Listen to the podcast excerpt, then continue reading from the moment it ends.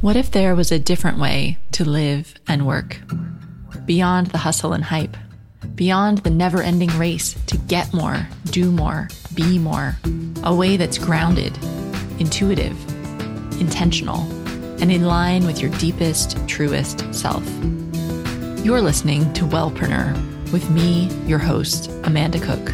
Together, we'll explore nature based personal growth for high achieving women I invite you to plant your feet on the earth, slow down, tune in, and get ready to create a life of meaning and magic.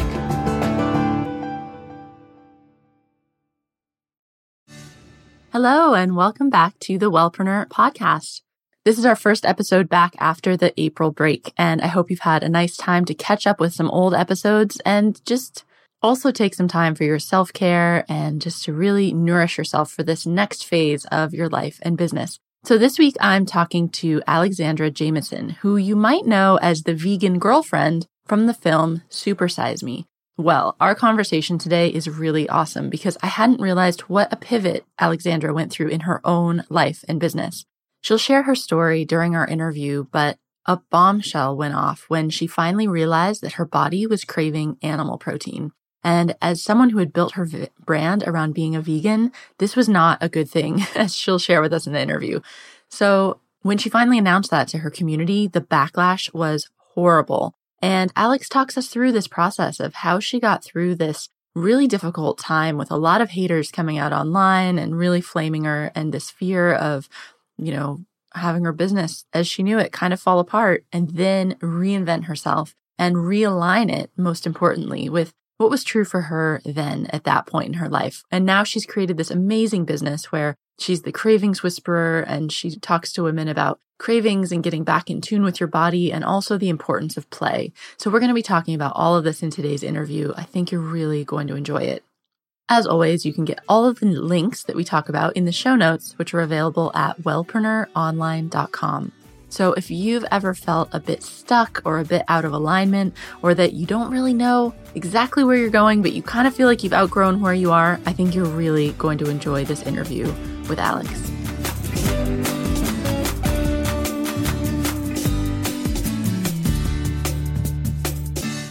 Hi, Alex. Thanks for joining me on the show today. Hello. Thanks for having me.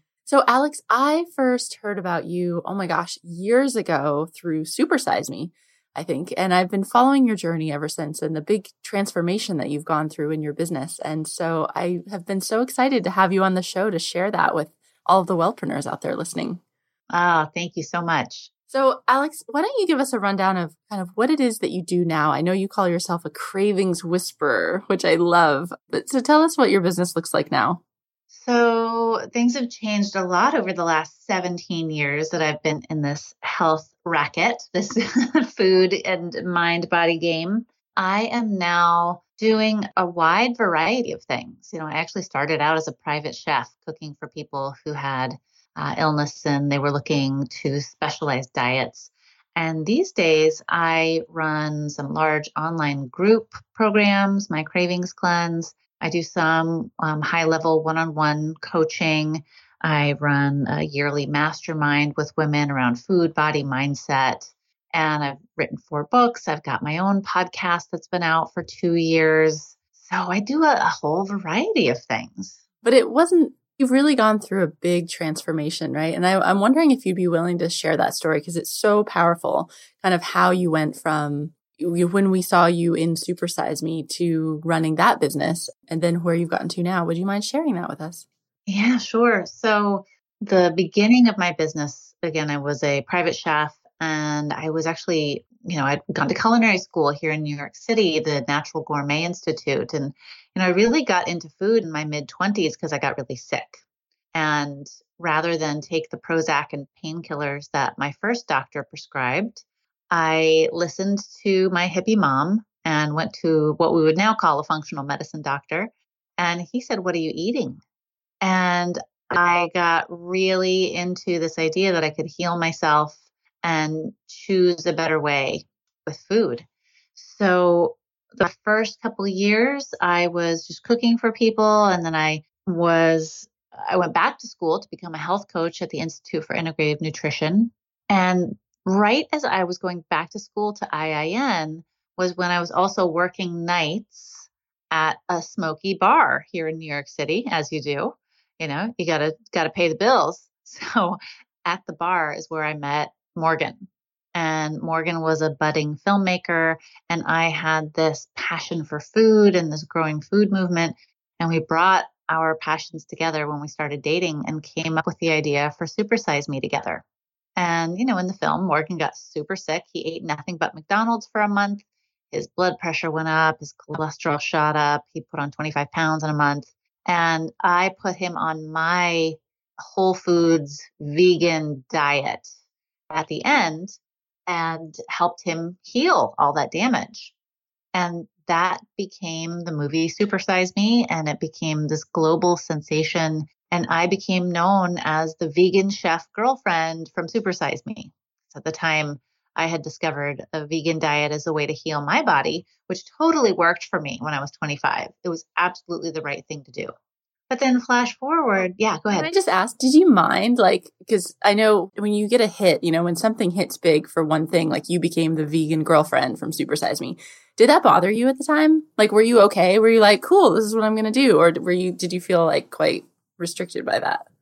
Oh, I was psyched. I mean, here I was just out of culinary school, just finishing my health coaching certification.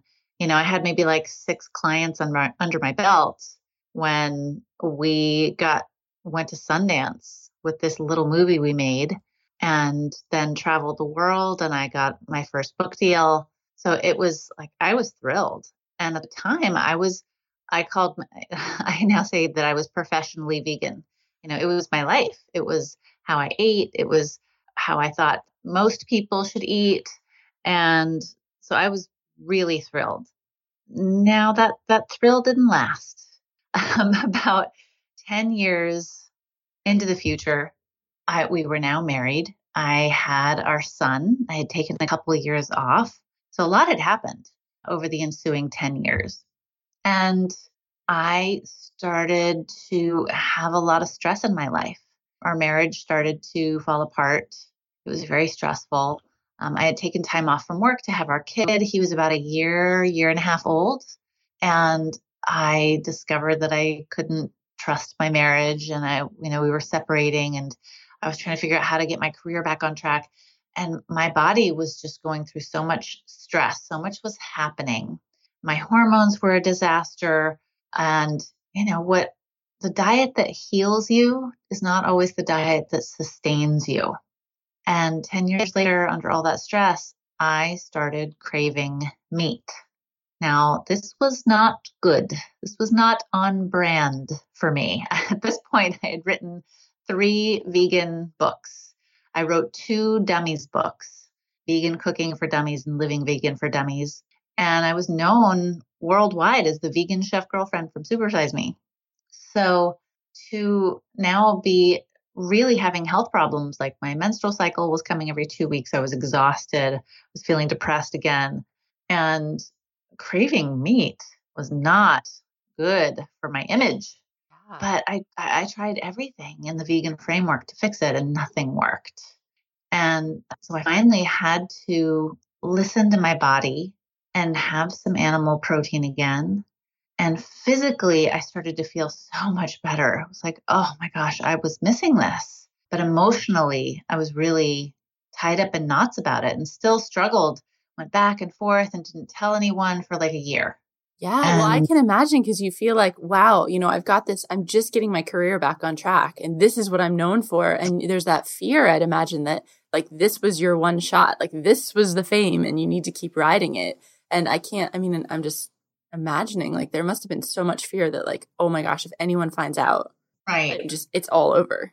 Well, there were a lot of things happening. You know, I was luckily i've always had a, a, wide variety of friends but a good percentage of my friends were now vegans and uh, it's really scary to think well what if i you know they're not going to want to be with me anymore they're not going to want to be my friends anymore and that sadly turned out to be true i lost a lot of actual friends you know it was pretty vicious what happened online and in the blogosphere after i kind of came out as no longer vegan but also what was happening I can now look back and see that I was totally out of alignment. I stopped talking about vegan and I was just continuing to say, I'm a health coach and, you know, I will help you feel good. Well, that wasn't very, uh, very strong messaging. And because I was so uncertain in my own self and my own life and what I was doing, like I really struggled in my business as I was rebuilding my brand, et cetera, after being offline for a couple of years. So it actually took me getting very clear about what was going on and being very honest to actually kickstart my career again. And that was not my plan. Believe me, people, so funny, people said, oh, it was just a, a gimmick that she used to try to get attention for her business. I was like, oh my gosh, are you kidding me? I lost half my newsletter list when I said I wasn't vegan anymore. And I knew that was going to happen. It wasn't something I was thrilled to do, it was just something I knew I had to do. I'd love to explore that a little bit more because I think you said you just felt out of alignment. Did you realize at the time you were out of alignment or is that something that you've seen looking back? Like I guess I'm it asking, took, yeah, if you if you it, how you can identify when you're out of alignment, I guess. It took me a while to figure it out. It took me a while of really struggling and I wrote the blog post I'm not vegan anymore probably for 6 months. I wrote it over and over and over again and resisted publishing it. And what it took, luckily, you know, other people in your life who you could trust, who are your real mirrors, are some of the most important people you'll ever have in your life. And I had finally started dating again. And I met a wonderful man who I just married last year. And Bob was like, Look, I support you. And no matter what happens, I think you need to be honest because you're obviously struggling and it's not, you know, you're working super hard on your business and things aren't happening.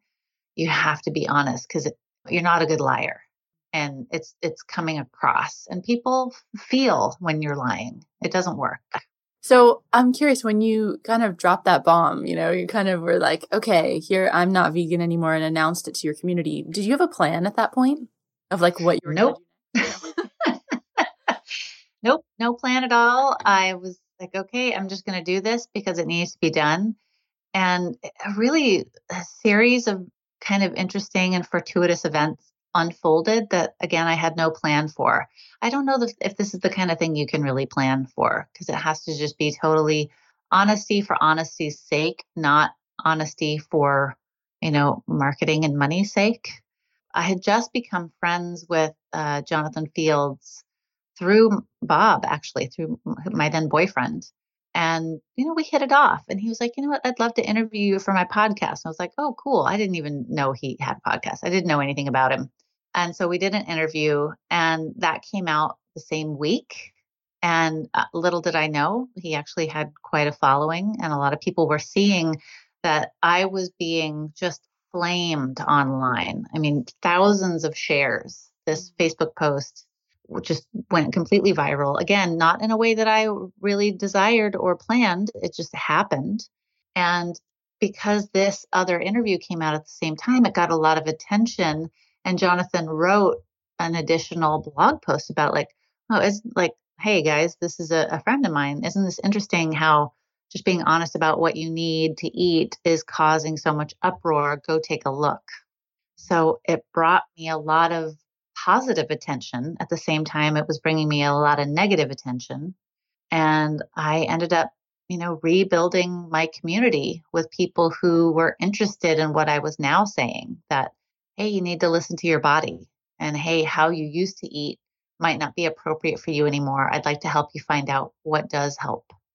So, yeah, it was just a really kind of a magical, unintended moment do you have any? Because um, I know it was just really vicious, like you were saying, the the feedback that you got online, the hatred that you got because of your announcement. I mean, looking back on it, do you have any kind of how how do we get through something like that? Because you know, hopefully, most people listening won't have it quite as bad as you did, but we all get you know, as you get a bigger presence online, you do start to get people that come out of the woodwork and troll you. And so, what are your thoughts on that now? How do you get through that? Yeah, it's really interesting. I've actually seen it happen to another couple of friends of mine since then in different circumstances, but I've seen them become the the target of attacks where, you know, when you know the real story, you're like, wow, these attacks are so out of nowhere or off base or just lies.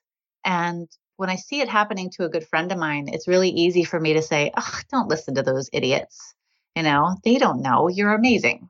You know, you're doing your thing. You're incredible. Just keep going. It's really easy to say that. when you're in the midst of it yourself, it really does take a lot of support.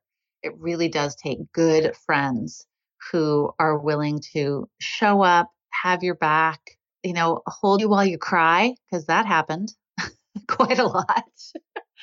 and you do need this, you need to connect with your truth. Your truth is what's important. It Doesn't matter what other people say. It's just like being bullied or mean girled in junior high, right? It really doesn't matter. If you could look back and tell your 13 year old self, oh, screw those guys, you know, you can do that. You have to know that your truth is important and it's way more important than what other people say about you. When you talk about your transition, you say that you rewrote the rules. And I'm really curious because you you've touched on a bit that before when you're trying to reinvent in your career, you were working really hard and nothing was working and it sounds like you were really pushing and, you know, trying to make it fit. And so I'm curious what happened after this transition? How did you rewrite those rules to create something that felt more authentic? Well, even talking about cravings was something that I, it didn't seem like anyone else was talking about. And I had to really look at my story and what had just happened in my own life, my own evolution, and really pinpoint, you know, what what is it that's interesting about this? What's different? What can I focus on? Well, the thing the thing that really came out for me was, oh, you know, I actually listened to my cravings. I listened to them and used them as a guide. And we've all been taught to suppress our cravings or ignore them or fight them. So for me to call them out as wisdom from your body was rewriting the rules of what you're supposed to do with cravings. You know, I also and this is this was more behind the scenes, but this was all happening at the same time. And believe me, several people have said you have to write about this. so it's coming soon. Um, you know, my hormones were a disaster. I was getting divorced. So I I was so disconnected from my body in a way that I hadn't been honestly in my entire life. And when I started eating animal protein again and my hormones started balancing, my it's like my libido came back. I was like, oh, I have a body. oh, like she's lonely. she needs pleasure. And I got some really good advice from a mentor teacher. Said, you know what, you should just date. You should just date everyone you know, you don't, you don't, it's like food. You have an idea in your head about what you think you're supposed to eat, and you have an idea in your head about who you're supposed to date. Just taste all the food and see what feels good to you. Date all the people and see who feels good to you. So I did. And I had, in a year and a half, I had over a hundred first dates Amazing. in New York City. That's awesome. Mm-hmm. Some of them were horrible, just repulsively terrible, groaning, ugh, God, get me out of here kind of dates. most of them were first and only dates, but it did, you know, it did lead me to this attitude where it was okay to try things and for them to not work out. And it was okay to go on a date and either neither of us liked each other or I didn't like him or he didn't like me that happened a lot. pressure off, doesn't it? Because suddenly it's not like it you have really to have does. it all planned out in advance. You're just like, well, I'll just try it, try it and see. Yeah, yeah. So I encourage everyone to, to approach food, uh, career, um, dating with the same kind of, I don't know, let me try. Let's see what happens. Love it. That's great advice. I'm curious from that time that you made the blog post announcement until you feel like you kind of had it figured out what the new direction you were going in. How long did that process take to just like do that pivot in your business? Mm. Or maybe you still don't have it figured well, out and that's okay too because it's we're all evolving, right? But oh, well, I have I do have to say that's true. We're all evolving. You know, my business is still evolving and morphing. I just, you know, rebranded my whole website and my podcast a few months ago and that was a whole process of you know digging in again and redefining and getting more clarity. But you know, what was really helpful, I'm great with deadlines. And luckily, I had written three books before all this happened. And uh, because this vegan blowup got so much attention, a new literary agent reached out to me and she said, I think this would make a great story. So, you know, about six months after this blow up, I had a new book deal talking about this process that I take people through to listen to their bodies, what happened to me, etc. And you know, having to put down into words and helping people learn from your experience and all of your learned wisdom is a great way to get some clarity. But, you know, looking back, even, and maybe, you know, maybe your listeners have done this. They've written an ebook or they've created a course and you look back a couple years later and you're like, oh, you know, I would do it differently now. And that's always going to be true. You're always learning, you're always growing. So just keep going. It's okay if that old thing isn't totally perfect for you now. You can rebuild it, rename it, create it anew. I think that's I think that's this business that we're in, you know? Yeah, I'd like to shift gears a little bit because one of the the topics that you're really passionate about is bringing more play into our lives. And when I read that, I just felt really like it feels really light and spacious and it almost feels like, "Oh, play? Like is that allowed?" you know? And so I'd love to talk about that. Like, what do you mean? So, talk to us about play. Like, what do you mean when you say play, and and how can we have more of it? So, one of the things, man, I want all the letters after my name. I want all the certifications. I could just be in school for the rest of my life. I love learning new stuff. And one of the things I did after, you know, as I was writing the book, actually, I went back to a program for um, applied positive psychology. And I loved learning about you know, how we can use really good science backed evidence studies and practices to build on our strengths to you know what actually helps us have a good life.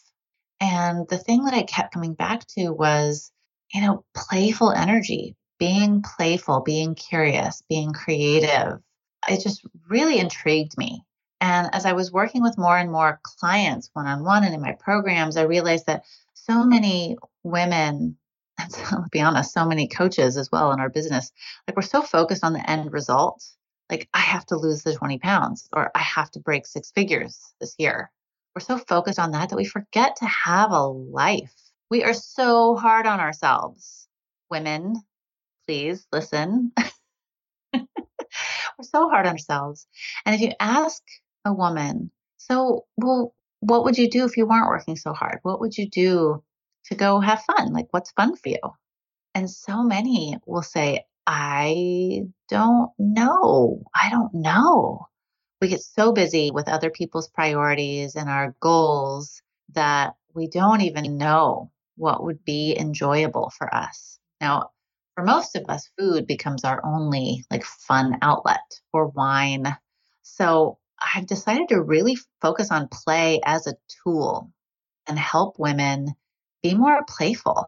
And that's everything from, you know, Facebook Lives where we do dance parties to 70s music and my Facebook groups. You know, I'm a big fan of roller skating. I have been since I was about 10. And I just had my 42nd birthday and took about a dozen women roller skating for my birthday. I've got a, a hula hoop upstairs that I take little breaks with you know, including toys and play and curiosity is actually a secret weapon to help you get all the things you want. And that's a thriving business, a body that you're happy in, you know, strong, fun relationships. Those are the things we want. Well, instead of working so hard towards them, when we start to pursue play and pleasure as well, it actually comes about without all the effort. Mm-hmm. I know people, we can get so hung up, especially when you're looking at people are looking at growing their businesses. They can get so focused on, like you said, the six figures or the certain number or the certain amount of followers and forget about everything else. And it's funny because, you know, everyone out there listening, the reason they go into wellness is because we want to work on something we're passionate about and we want to create this life that embodies the stuff we're passionate about. But yet we can get so off track and just completely like nose to the grindstone. Like we become the worst boss in the world. right. You know, that just insists that I we know. work all the time. And so I love this approach that maybe allowing yourself to bring more fun and play and curiosity in will get you to where you want to go, but in a much more spacious way. Yeah, I've been hosting these, what I'm calling play dates for women, not just the roller skating party, but I had a, a bad art party where we got together and brought all of our, you know, crafting material from random drawers around our homes, put them together in a big pile here at my house. And we just glued stuff together and like created random stuff for no purpose. It was supposed to be bad. Just be creative like a five year old. And it was so fun. It was so fun we did a, a, night bike ride together. I went down to um, Tennessee. We did this women's ride together. There's just there's so many ways that we can feel alive and feel connected, and that's what we women thrive in so much. I mean, men do too, for sure, but women there's like a special sauce when we get together in groups and have fun together. We just ugh, it takes everything up a level. It takes our oxytocin up so we feel really good. It takes our metabolism up so our body's working better. It takes our stress down. It's like everybody wins. Amazing. Yeah, great. So I think everybody listening, like this is your homework for the week. Or I shouldn't even say homework, right? So this is like your fun activity for the week. your weekly challenge is to it's your home play. Your home play. yeah. yeah. Bring, bring yeah. some more play into your life. Yeah. Yeah. I've got um I've got a, a one day invitation at the end of April for women to to play together. Take the play pledge. So if they're interested, they can check that out and you know make a plan with a girlfriend. Get together with your besties or your sister or whatever, and just get together, get some ideas, go have fun, make it happen. Mm-hmm. Awesome. So I also love to talk about self care, and we're getting to the end of our time together, but I really am curious what kind of like rituals and routines you have in your life just to make you just to make you know you perform at your best for your life and business? So maybe do you have a morning routine or any other types of kind of rituals and routines you could share? Well luckily my kid is one of my best friends and when he's here we turn on the music in the morning and we make breakfast together. Some people think i'm a mean mom because i make my kid make his own breakfast and lunch but he's actually really pretty great at it. It's developing a lot of good skills for him. So we're in the kitchen together. We'll turn on some music. I'm a big fan of 70s rock and we will boogie down. And I, I like to walk him to school and then head over about five minutes past his school is a nice park. So nature is really very soothing, very healing and grounding for me. And I like to get out and I will hug a tree. I will watch the squirrels. I will sit in the sun. That's really, really important to me. And then, you know, right after you and I finish this interview, I'm going to go take a nice hot Epsom salt bath. And that is super helpful. Three or four nights a week, I do that. Mm-hmm. Oh, that's amazing. I have to say, I'm a huge Epsom salt bath fan too. And here in Hong Kong, we don't have a bathtub because we have a little apartment. So I'm going through major withdrawal. So enjoy. That's oh yeah, you so got to go find a spa or get a hotel room one night. No, I've been thinking about the hotel room every couple weeks just to go soak in like a big amazing tub. But anyway, yeah, so enjoy that. Well, Alex, thank you so much for being here. Can you tell us where people can find you if they'd like to get in touch or learn more or join one of your programs? Yeah, absolutely. Well, you can go to herplaydate.com and check out more ideas about play, how you can integrate it into your life. Or you can go to cravingsquiz.com and take my quick quiz to figure out what your cravings might be telling you about your body, your relationship with food. Yeah, those two cravingsquiz.com and herplaydate.com. Perfect. Thanks so much, Alex, for being here today.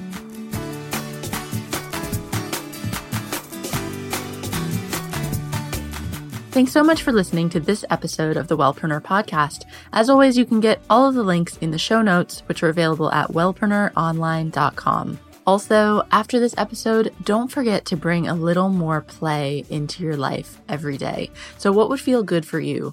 And just think this week, how can you bring some play and creativity and curiosity into your life? I would think it would feel really good. And um, let's all try to be a little more easeful and flowing and expansive and and have a little bit more fun. It doesn't have to be so serious. So have a fantastic week, and I will see you back here next week with the next episode.